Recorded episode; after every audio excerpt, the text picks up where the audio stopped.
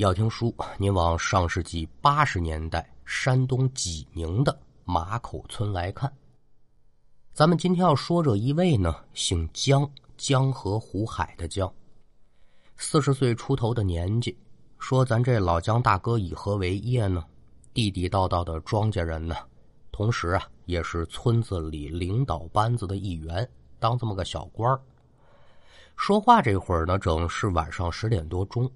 老姜跟几个村干部呢，在村委会刚刚商讨完一些事情，有心说各回各家去吧。可刚走出去没几步，只听得天上是咔啦啦一声炸雷响，紧跟着哗，这瓢泼的大雨可就下来了。无计奈何，几个人就只能回到村委，准备等雨小了呢，咱再走，不能轮着雨啊。说那个年月不像咱现在哈，人手一部智能手机，你干点嘛呢都不觉得无聊。眼瞧着过去十多分钟了，外面这雨下起来没完没散，几个人不免可就有点坐不住。这会计呢可就言语了，我说老哥几个呀，你们瞧哈，外面这雨呢下起来是没完没了。正好今儿个呢，我上镇里头啊买了两副扑克牌，准备回家给我儿子玩。现在这外头这么大的雨，咱哥几个待着也是待着，闲着也是闲着。要不咱打会儿牌，是以作消遣呢？此言一出，几个人顿时可就来兴致了。有些人说在村委会摆牌局，但这个村长觉悟就挺高的，哎，可不行啊！我告诉你们，不许胡来！村委会什么地方啊？那是咱办公的地方，哪能打牌呀？你们呢，要玩另找地儿。这话说的简单，可上哪儿找地儿去？外头哗哗下着大雨，村委会就这么一间办公室。冒雨回村的话，那这牌就不用打了，就直接回家多好。整几个人琢磨的空档，这老姜一拍大腿，有了。咱村委旁边不是有间荒废的石头房子吗？咱上那儿去玩去。老姜大哥这话音一落，再看这会计脸上可就变了颜色了。哎，老姜，你是不是给忘了呀？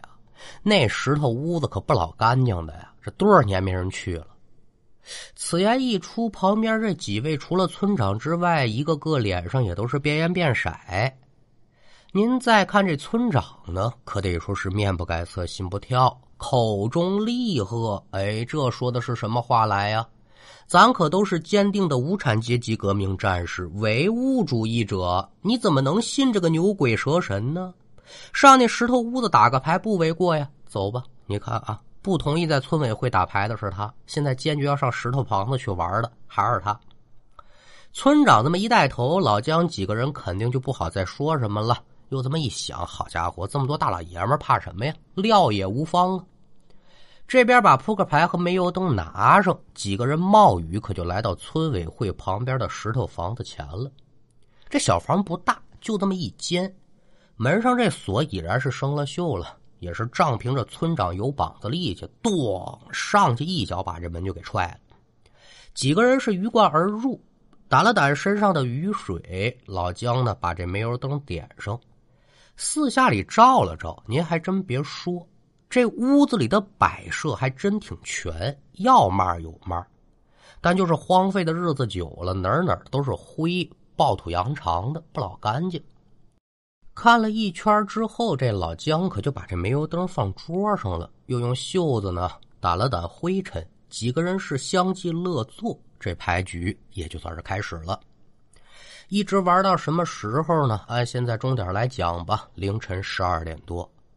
外面这雨呢也小了不老少，但此时这老哥几个可都在兴头上呢，哪还有精力注意这个呢？啊，你什么牌呀？我这个清一色，你这不行，我这豹子干嘛炸金花是吗？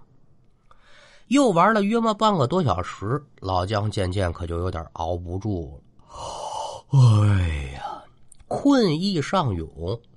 不自觉的打了这么个哈欠，哪料就这么一个哈欠，差点没把老姜这条命给带走。您说怎么了？这么邪乎？咱列位可都有这常识啊！人在打哈欠的时候呢，头会不由自主的往上抬，眼睛自然而然的呢也得跟着往上看。就这么一抬头，老姜就瞧见，在众人的头顶上方，居然悬挂着这么一双红色的绣花鞋。光有鞋那还不算完呢，再往上瞧，鞋上面有脚。因为点的是煤油灯，这能见度可不老够的啊。但老姜知道，这鞋子的主人准是一女的。那这个时候，就是门外进来一女的，都能把人吓一大蹦啊！您更别说房梁上坐这么一位了。见此情此景，老姜当场可就傻了眼了。在座的几位一瞧老姜是迟迟的不出牌，刚想问问怎么回事，一瞧老姜这表情跟举动，一个个不由自主的都跟着他的眼光往上看。哎，不看是还则罢了，一看之下可了不得了。就见头顶这人竟然飘下来了，红色的绣花鞋，红裤子，红上衣还没等看见脑袋呢，就听这屋子里是叮了咣啷好几声，倒下了好几个。怎么倒下的？吓懵了。这时候您说还顾得上别的不？什么也顾不上了，逃命吧。可也就在几个人踉踉跄跄往外跑的时候，就见这房门砰，自己合上。老姜他是背对着房门，他离得近，就准备伸手去开这门去。可这一搭手，就感觉这房门就跟被钉子钉在那门框上一样，可以说用了吃奶的劲儿，撼动不了这扇木门分毫。与此同时，这老哥几个可都奔着这门来，心想着说呢：人多力量大，这一扇门我们几个人还打不开吗？可尝试的结果就三个字，叫白费劲。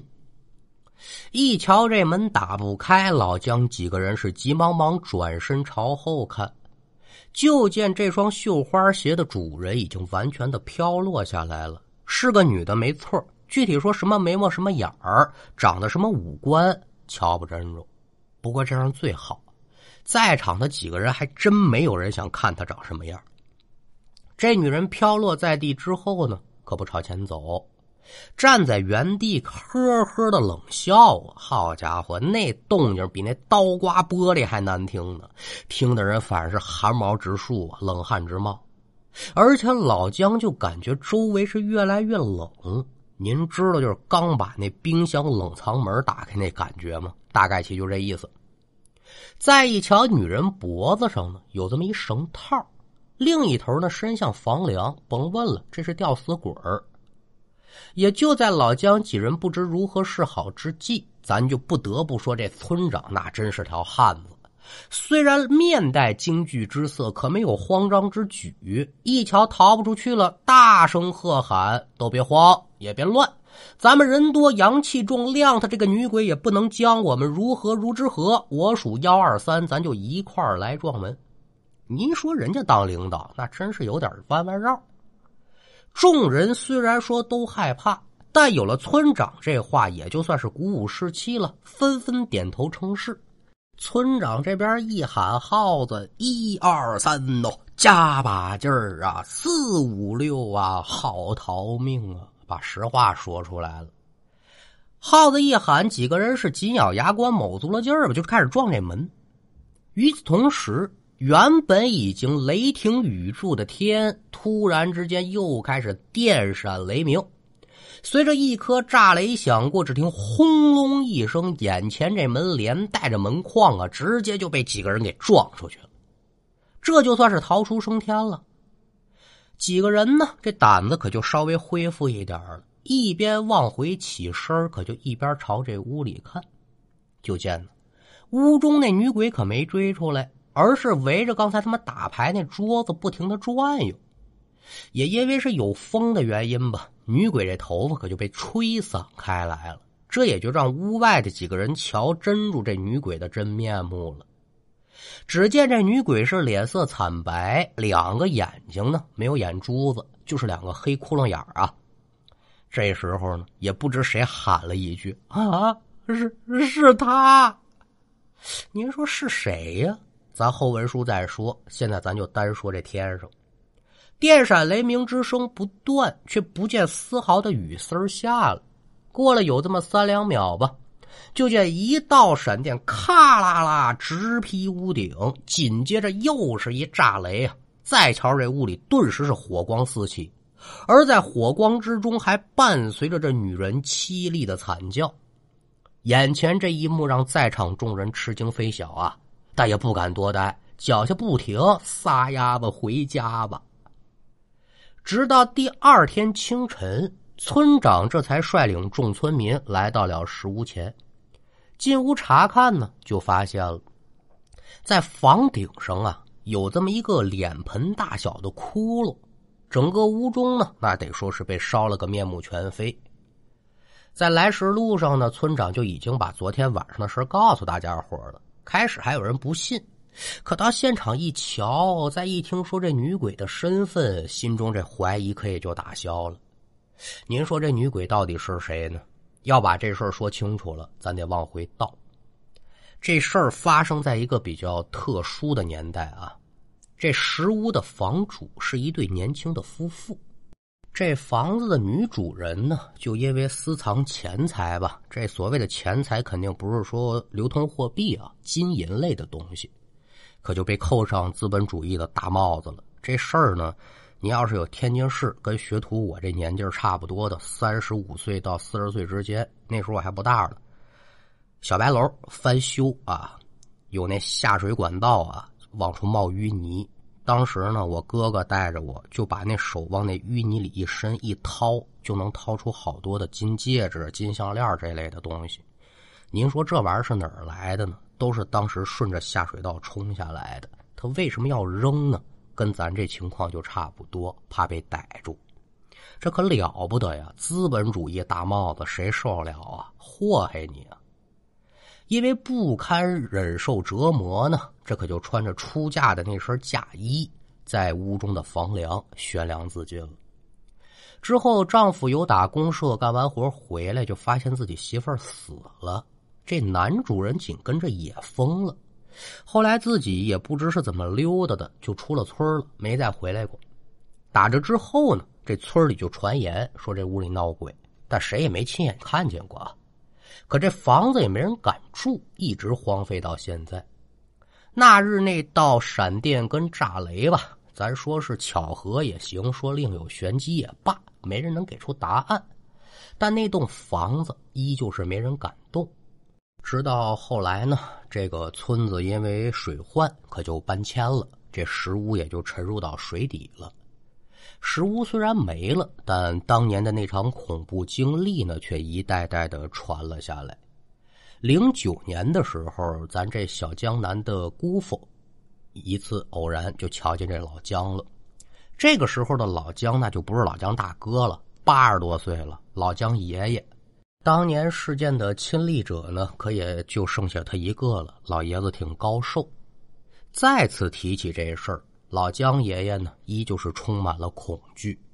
也正是因为那一次偶遇呢，也让咱这江南兄弟知道了这事儿，也才有了咱今天要说的这一段故事。那书说至此，今天这一段石屋鬼影也就告一段落。